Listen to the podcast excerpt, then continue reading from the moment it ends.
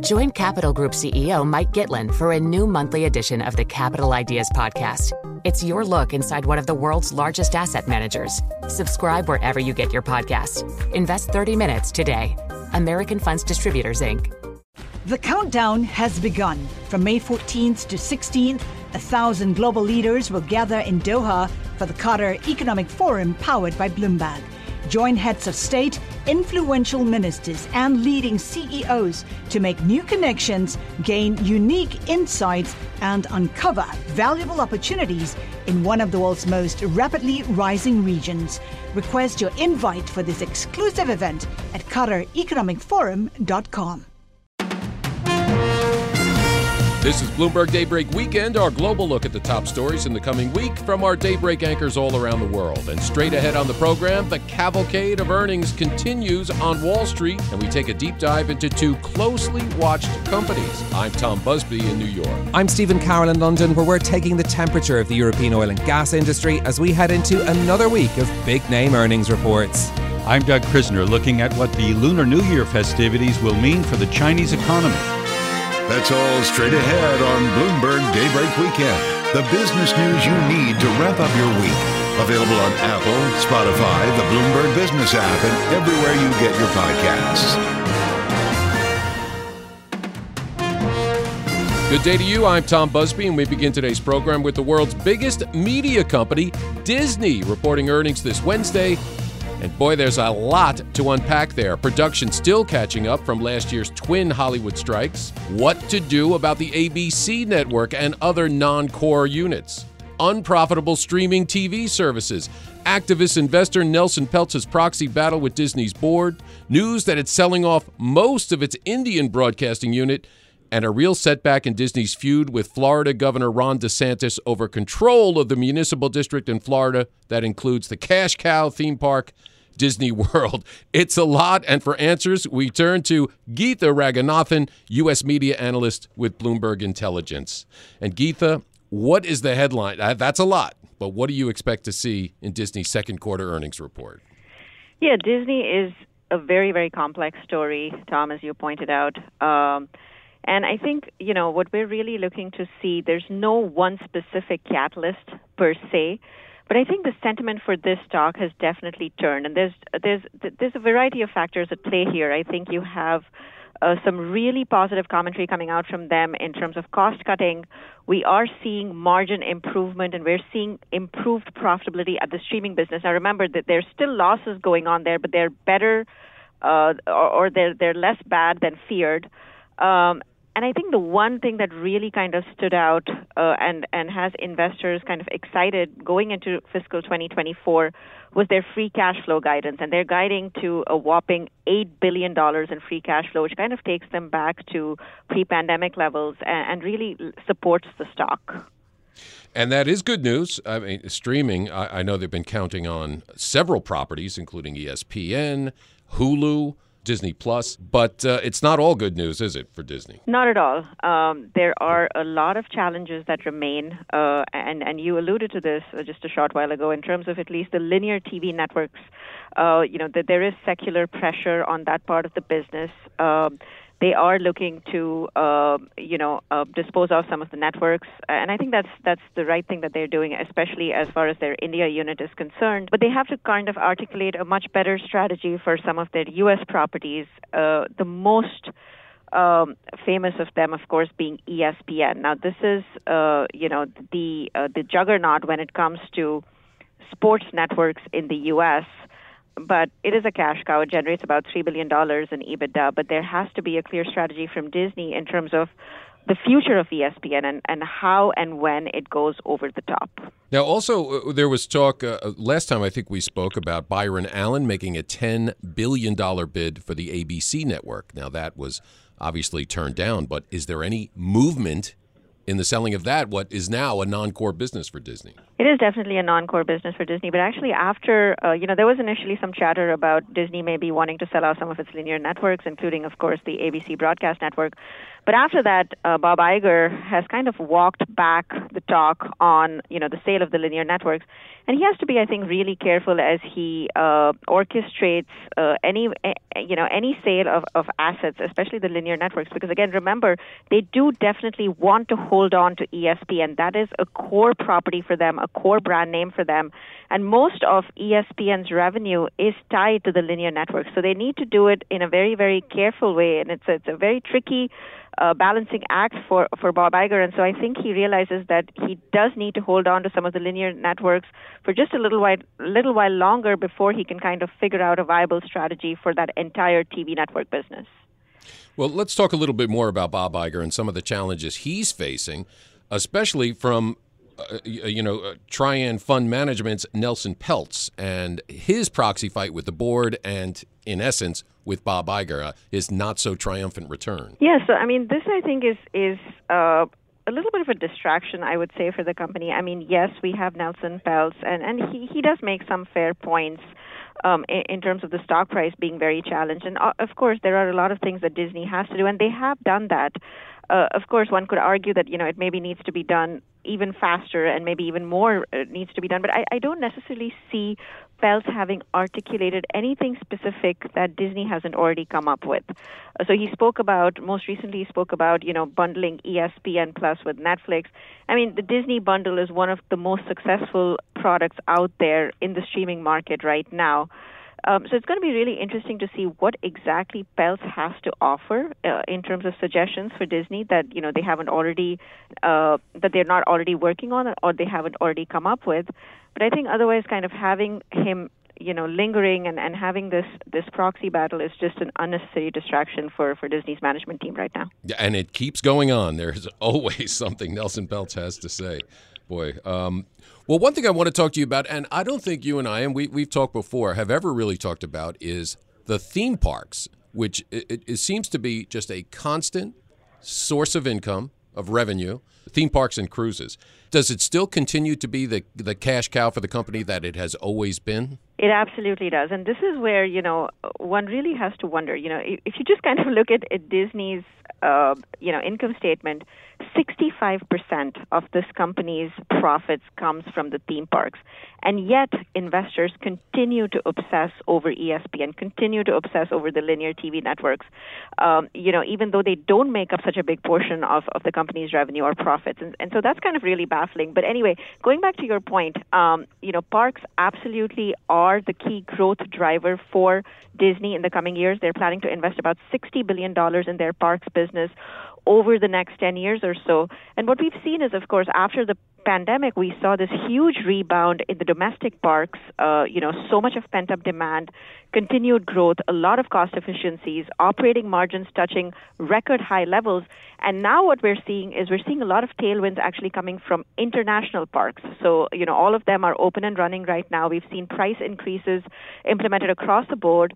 Um, and we're seeing international revenue growth that is extremely strong, as well as, of course, you mentioned the cruise ships. So we have five cruise ships right now for Disney that are in operation, but you have three new cruise ships that are coming on board um, from 2024 through 2026. And so that is going to contribute significantly uh, to the profit of this segment. It just never seems to amaze me how many people will go to those parks and take those cruises. Well, our thanks to Geetha Raghunathan, U.S. media analyst with Bloomberg Intelligence. Geetha, thank you so much. Next up on the earnings calendar is Uber Technologies posting its latest results this coming Wednesday. And for more on what to expect, we welcome Bloomberg Intelligence senior technology analyst Mandeep Singh. Now, Uber has been on a roll. Demand for rides up, food delivery up, its share price more than doubling in the last year. What do you expect to see in its results this Wednesday?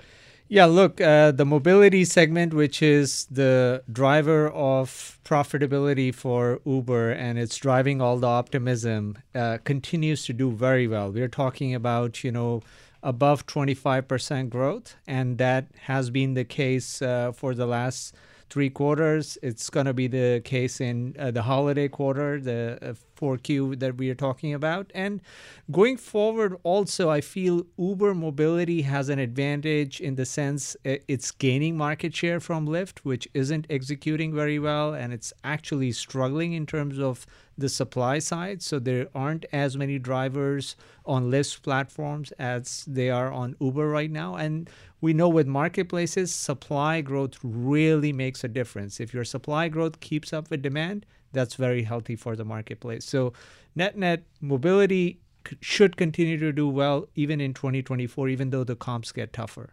Now, is this a, a return of the business consumer? People going back to work, needing rides?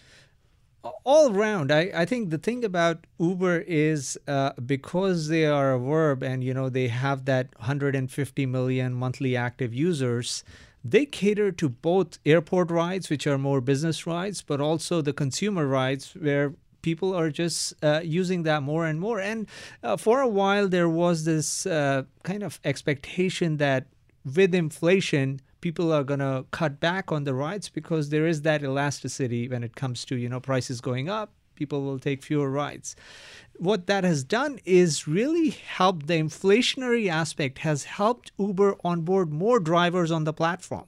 So in a sense it's uh, brought down the prices for uber rides because their supply growth has been so good and uh, people need supplemental income.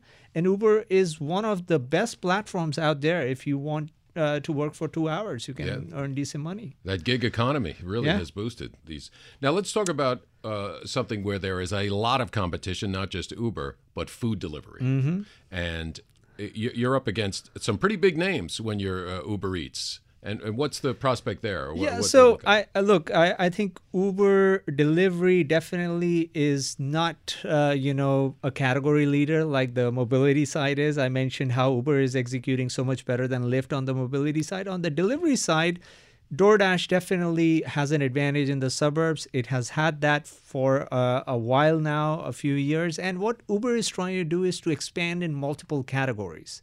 So they have added grocery, convenience, and all kinds of other uh, delivery uh, that they could uh, tag on to that online food delivery.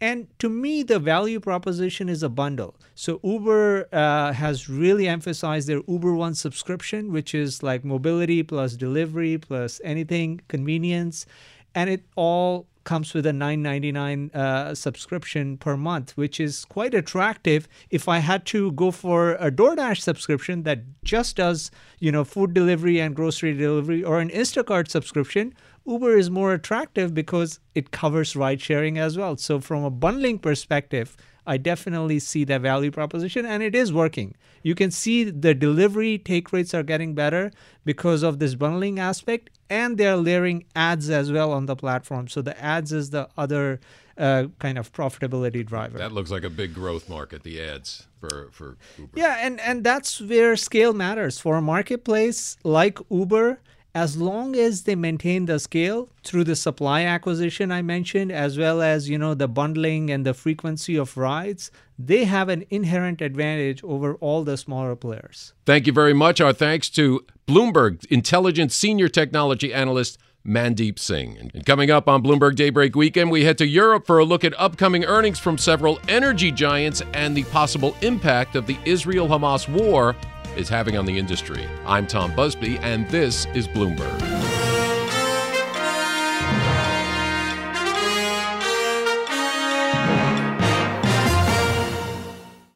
Join Capital Group CEO Mike Gitlin for a new monthly edition of the Capital Ideas Podcast.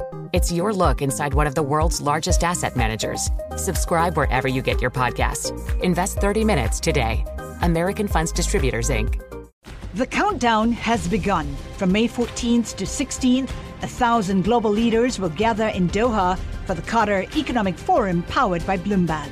Join heads of state, influential ministers, and leading CEOs to make new connections, gain unique insights, and uncover valuable opportunities in one of the world's most rapidly rising regions.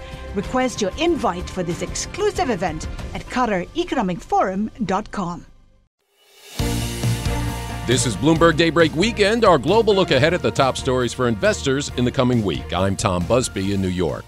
Up later in our program, a major holiday kicks off this coming week and what that could mean for China's economy.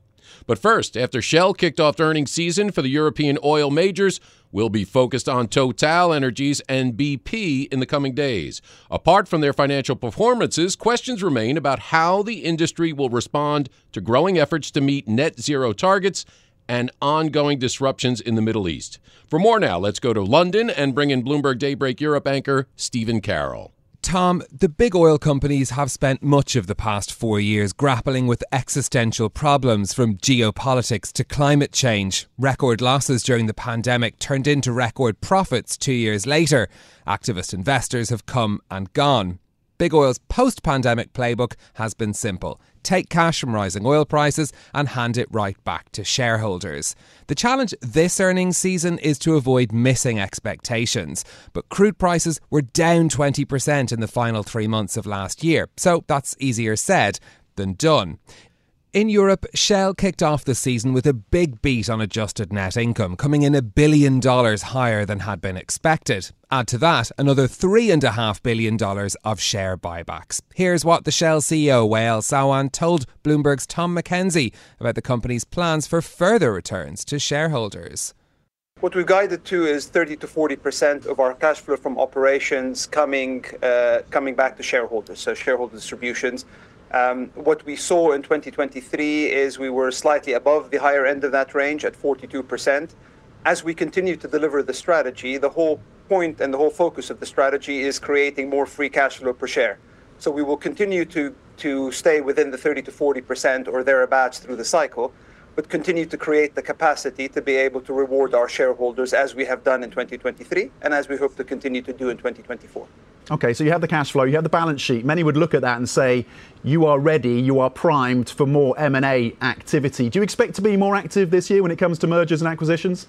Our focus is very much on delivering the first sprint that we announced. We are uh, essentially just over two quarters into what is a 10 quarter sprint. And what we have identified is that actually a, the largest value op- opportunity for us uh, is in just unlocking the full potential of this company. Uh, and so while we will continue to look at bolt-ons to our current portfolio, we expect to stay within the 22 to 25 billion dollar uh, capex range that we have guided to. Uh, and we will continue to look at preferentially going after buybacks because if I'm honest with you, Tom, the most attractive mm. opportunity to allocate capital to in the sector, I think right now, is to buy back our shares at north of 15% free cash flow yield. Uh, and that is uh, with a company that is actually building the momentum that we have. It's not a bad buy for us, and that's why we're focused on, on ourselves from now. Okay, let me get your view on the on the oil price. We've seen gains in oil of about 7% through the month of January. There is this tension it seems between the demand question, whether that's softening and the geopolitics. How do you see that evolving in the months and quarters ahead? What we see at the moment is the market is well supplied. Uh, the demand has been remarkably resilient in 2023 despite multiple headwinds. The supply side is the bigger question at the moment. Questions around OPEC cohesion, um, questions around how sanctions might play up. Uh, you'll have picked up, of course, uh, potential increase of sanctions against Venezuela and Iran, uh, potential enforcement or tightening the enforcement of sanctions against Russia. Um, all of that, I think, is is raising questions around the supply side. Not to mention the slight slowdown in the in the growth of the shales patch. All of that, I think, is just creating a bit more of tightening in the overall market, and we'll see how that plays out. But a lot of it will be based on geopolitics more so than anything else at the moment. The, the gas trading desk, once again, knocking it out of the park, doing very well, putting a very good performance in. Is there anything that derails the strength that's coming through from the gas trading team? Uh, I think a, the Q4 was indeed uh, an exceptional quarter for our trading and optimization organization. We saw the opening of east-west arbs uh, through the quarter, and we had length as we typically do in the northern hemisphere winters, uh, and that allowed us to take opportunity to take those opportunities and create real value. Uh, what you have seen so far this year at the start of, uh, of 2024 is the the arbs aren't as wide as they were, so less uh, less running room there, uh, and and prices have come down. Uh, I think with fundamentals being reasserted now, as you you see a better storage balance in places like Europe and Asia, uh, and a milder winter. How do you see the LNG outlook or demand outlook kind of evolving and changing as well, given that economies growth is slowing, rates remain relatively high, the inventories are well filled here in Europe. How, what, what does the picture look like in terms of that demand for LNG? So far, we're in balance from what we see, but the, the biggest the determinant of, uh, of demand growth, I think, will come from China and how China responds through 2024. Uh, early signs are, are positive, uh, while China uh, hasn't uh, essentially fulfilled what uh, some people had expected coming out of COVID. They continue to grow, and we see the LNG growth, LNG import growth continue, in particular at these lower prices now that they are able to to buy at these levels. And so that's going to be a big mm. determinant. What's what's um, I think key in 2024 is there isn't a lot of new supply coming into the market, and so as you go back into stock refilling after the winter, I suspect you'll see robust demand. So for the for the coming year, year and a half, I think there'll be some good demand. I think one thing to keep in mind on the in the medium term is China again will draw a lot of gas. Um, to give you a sense of that, just in 2024 and 2025 the volume of natural gas power generation capacity that China is building is equivalent to the entire installed capacity in the UK today. Uh, and that's just hmm. China. China's build out. So there will be a, a lot okay. of demand for energy. What, what, is, what is your reaction to this decision by the Biden administration to pause the build out, the licenses, the approvals for, for export facilities, LNG export facilities in, in the US? What's your reaction to Does it put any of your investment plans in the US at risk? I, think the short, medium term, uh, there will be very little impact to the LNG markets. What it does is it undermines confidence, I think, in the longer term. Uh, when it comes to U.S. LNG, which is which is a real shame, given the the world uh, demand for LNG is going to continue to grow, and the U.S. is the largest supplier of LNG today. So a, pause like this can can always create more uncertainty, in particular when you're looking at long-term investments. Um, that and, for example, uh, the behavior of Venture Global in the US to uh, not honor the contracts towards its off-takers, all of that just undermines confidence in US LNG at a time when the world, including here in Europe, really need the stability of LNG supplies. That's Shell's CEO Wael Sawan speaking to Tom McKenzie, discussing some of the big issues facing the sector as we look ahead to the next set of results in the coming days from BP and Total Energy. Very interesting to hear his comments on the Biden administration's move to pause approving new LNG export facilities. That's something that came up at an industry gathering in Florence in recent days as well, the Baker Hughes annual conference. This year's theme was energising change, addressing themes of affordability and sustainability our energy reporter Laura Hurst was there. I've been speaking to her about the atmosphere at the conference and whether she felt it was an industry that was ready for change. Well, certainly there was quite a lot of buzz around uh, LNG, hydrogen, and other new uh,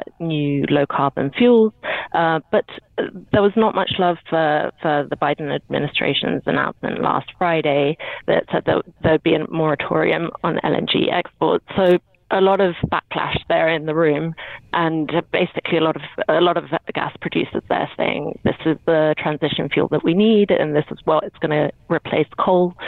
So it, essentially criticizing the administration for what looks like a political move.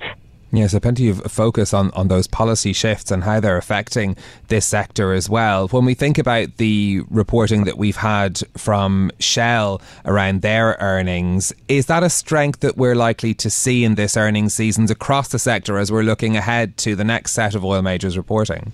Well, it really depends which company you're looking at. So, for example, Shell, much of their beat was thanks to their gas trading. They had a what the CEO called an exceptional quarter on gas trading, and Shell's peers like BP have quite a big uh, big trading unit as well, so it could be reflected there. But there are a lot of uh, other areas which aren't looking so bright. So, for example, chemicals. Chemicals for Shell uh, was down almost by a billion dollars. Exxon, they've got a very big chemicals unit, so we're likely to see weakness there. So it's a bit patchy, and of course, in general, commodity prices are softer than they were this time last year. How are these companies, when we think more broadly, adapting to the energy transition as well, Laura? This is something that we look out for details of, of how it affects their business when we get earnings updates. But I'm keen, given that you've been having that, those conversations at the Baker Hughes conference as well as you're reading as where the industry is now. Well, so you've got on the one hand uh, the American majors like on Chevron, who pretty much for the last few years have, have stuck to their guns of oil and gas, saying this is what we're good at, and we're not going to, you know, go into offshore wind because that's where we're going to make money, and that's not where our competency lies. Now, Shell and BP, they both kind of went down the renewable route, but um, have pivoted back to oil and gas as of late. So there's definitely a retreat there. Total Energy is probably the one that has a, a little more um, of a footing in the renewable side with quite a big focus on, on power generation, as well as having a very big uh, footprint in the LNG market. One of the other factors that these companies are all having to deal with as well as disruption to shipping in the Red Sea. How much is that a factor that we should be watching out for as we continue to look through the season of earnings results?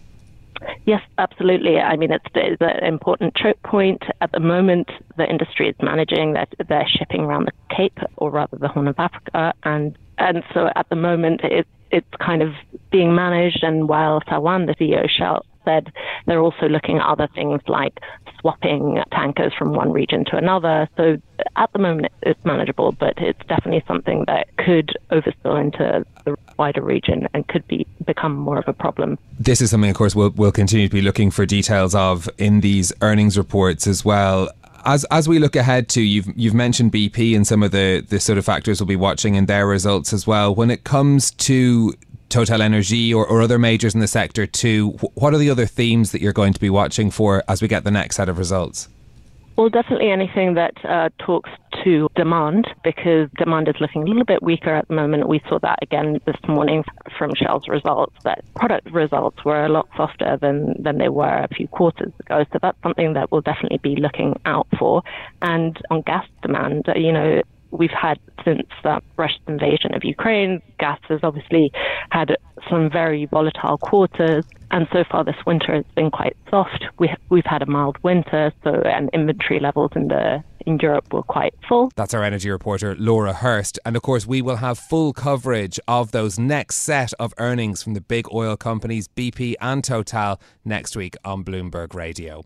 I'm Stephen Carroll in London. You can catch us every weekday morning here for Bloomberg Daybreak Europe, beginning at 6 a.m. in London and 1 a.m. on Wall Street. Tom? Thank you, Stephen. And coming up on Bloomberg Daybreak Weekend, the Lunar New Year kicks off at the end of the week.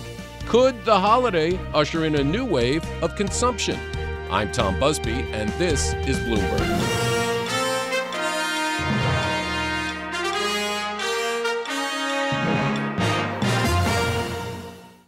Join Capital Group CEO Mike Gitlin for a new monthly edition of the Capital Ideas Podcast.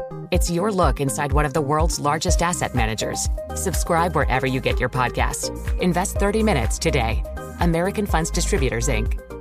The countdown has begun. From May 14th to 16th, a thousand global leaders will gather in Doha for the Qatar Economic Forum powered by Bloomberg. Join heads of state, influential ministers, and leading CEOs to make new connections, gain unique insights, and uncover valuable opportunities in one of the world's most rapidly rising regions. Request your invite for this exclusive event at QatarEconomicForum.com. I'm Tom Busby in New York with your global look ahead at the top stories for investors in the coming week. The year of the dragon is upon us. The Lunar New Year falls on Saturday, February 10th, but it's the pre festival spending patterns that will give some hints to the state of China's economy. And for a preview, we turn to Daybreak Asia co host Doug Krisner, who spoke with Shirley Zhao, Bloomberg News reporter in Hong Kong. Tom, the travel rush for the Lunar New Year holiday or Spring Festival has already started. A key question is whether Chinese consumers are confident enough to give a much needed boost to the domestic economy. For a closer look, we're joined by Bloomberg's Shirley Zhao, who covers Chinese conglomerates, including companies focused on consumers, gaming, and telecommunication. Shirley, thanks so much for taking time to chat with us. I want to begin with the fact that as we enter the year of the dragon, I'd like to know a little bit more about the year of the dragon. What is it known for? Well, actually, the year of the dragon is supposed to be a year of particularly good luck in China. So you'll see more babies being born, and you'll see people. Uh, typically spending more than usual in the year of the dragon. So um, there is expectation that the recovery this year would be faster than last year. So, uh, travel, as we know, is obviously a big part of the story when it comes to celebrating and being with family and friends. Are the expectations pretty high this year?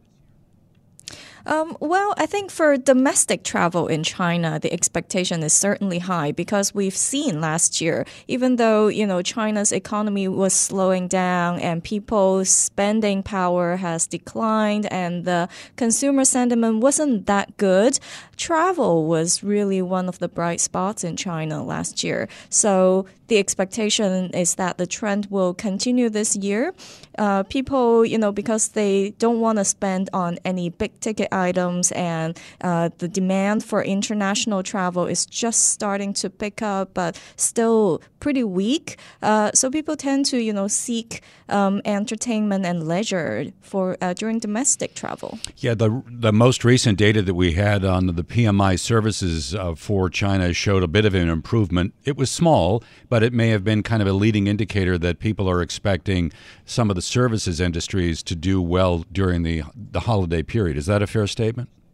Yes, services industry especially experience uh, led activities. For example, last year we saw the box office doing quite well, and we saw people typically spending on food and drinks, uh, like they're buying beer, going to restaurants, they're going to second tier or third tier cities for barbecue. Mm. And uh, yeah, people tend to, I think, during an economic slowdown when the outlook is still not very certain for a lot of people, they tend to splash out on, you know, just instant gratification activities. So when you look at things like ticket prices or movie tickets, are prices generally higher than they were a year ago? Well, definitely, if you you know by China's standards, uh, movie ticket prices in China now would be higher than a few years ago. But the increase isn't that much, and generally, ticket prices in China is still fairly low. For example, we're talking about 50 yuan for seeing a movie. That's why a lot of people from Hong Kong, which is neighboring, you know, some mainland Chinese cities like Shenzhen, a lot of people are going to Shenzhen to watch movies because it's so cheap.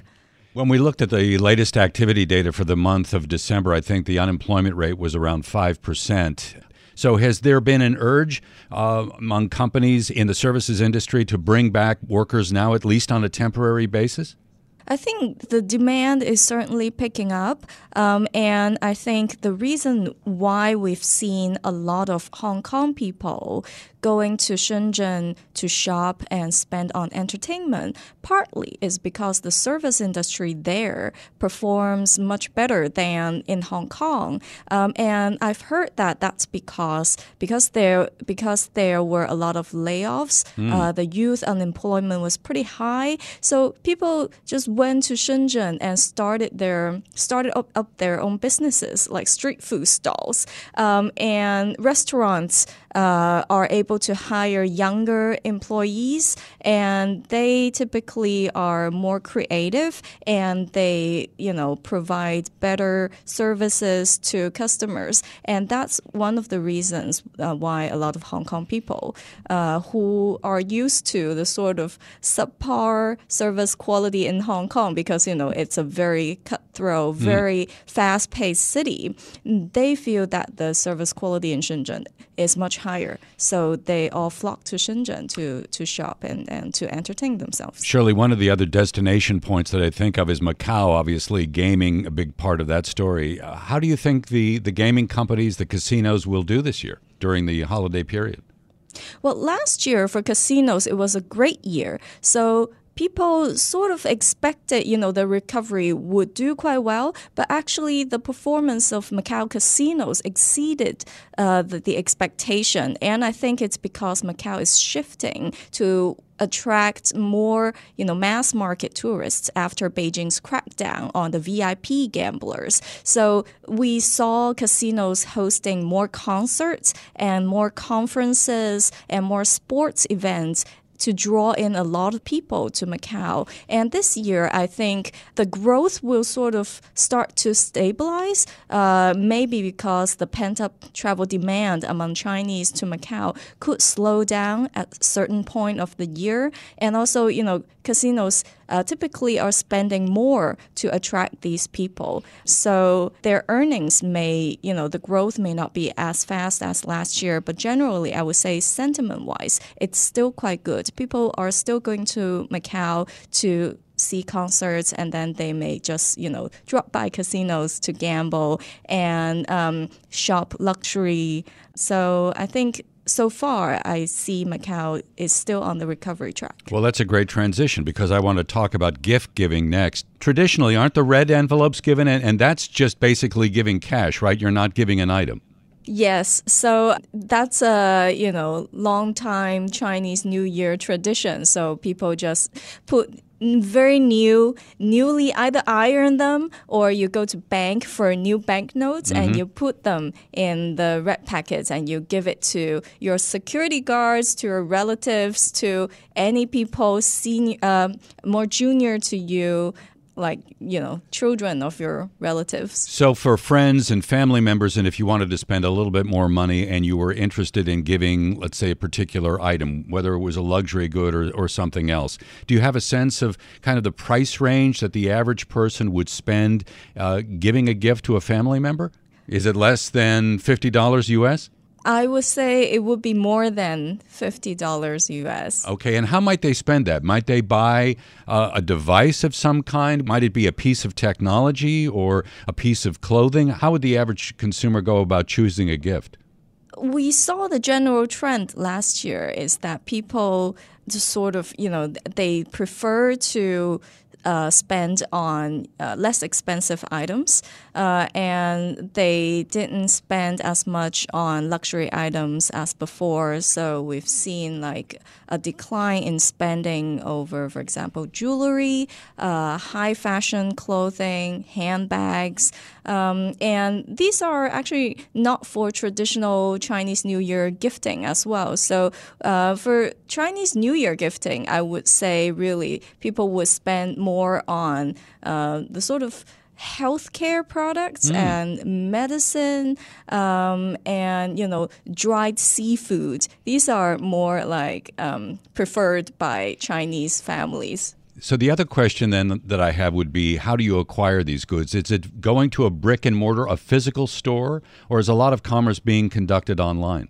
A lot of commerce would be conducted online. So in China, e-commerce is everything. That's why we've seen a lot of luxury brands. They, even though they want to maintain their very high-end, exclusive image, they have to set up shops on some of China's biggest e-commerce platforms because they know that's the best access to Chinese consumers, especially after COVID. You know, during COVID, people just did everything online. And delivery in China is so fast and convenient. If you order, for example, at 10 a.m. this morning, it's likely that your products will be delivered by noon. So um, people just find it so convenient, and you can find everything online. So e-commerce is really a dominating force in China. That's why you've seen a lot of the mid-range or low-range shopping malls in decline. So if you go to China, chances are that you will see some shopping malls that have no people in, mm. and sometimes you know maybe the lights aren't on because nobody's going.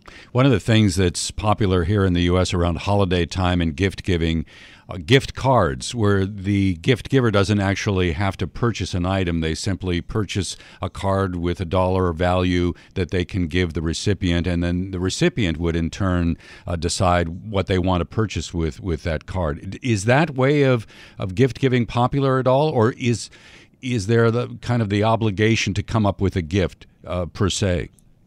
I think the red packets would really cover a lot of that. So as as we discussed just now, cash giving is a big thing, and particularly nowadays in China, cash giving on social media, for example, WeChat is one of China's biggest social media platforms. It's actually got a virtual red packet giving um, service. So you can just, you know, send your relative or your friend uh, 10 bucks mm. or 100 or even 1,000. Wow. Um, yeah, and you can spend, you know, and they can spend anything Shirley, before I let you go, can you just tell me, share with me how you're planning to spend the holiday? Are you planning to travel?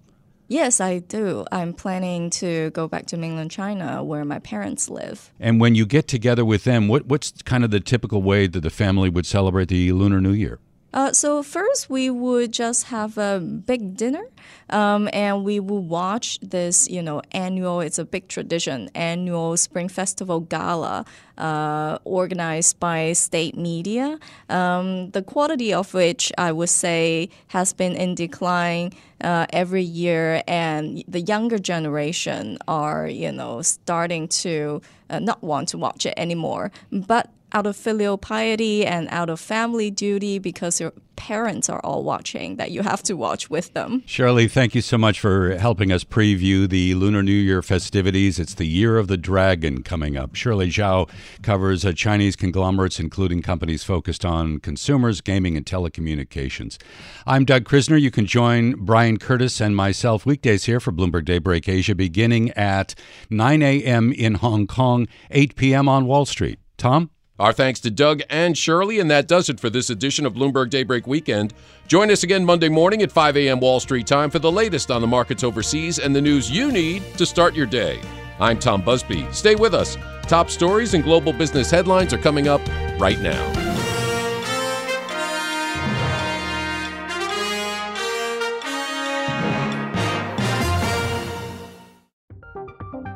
From Silicon Valley to Wall Street, the promise and perils of artificial intelligence are playing out on the world stage.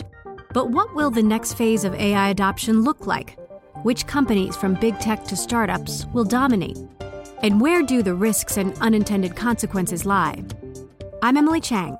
Join me at Bloomberg Tech in San Francisco, May 9th, to answer many of the industry's burning questions, alongside Snap's Evan Spiegel, Xbox President Sarah Bond, OpenAI's Brad Lightcap, top researcher Dr. Fei Fei Li of Stanford, and many more.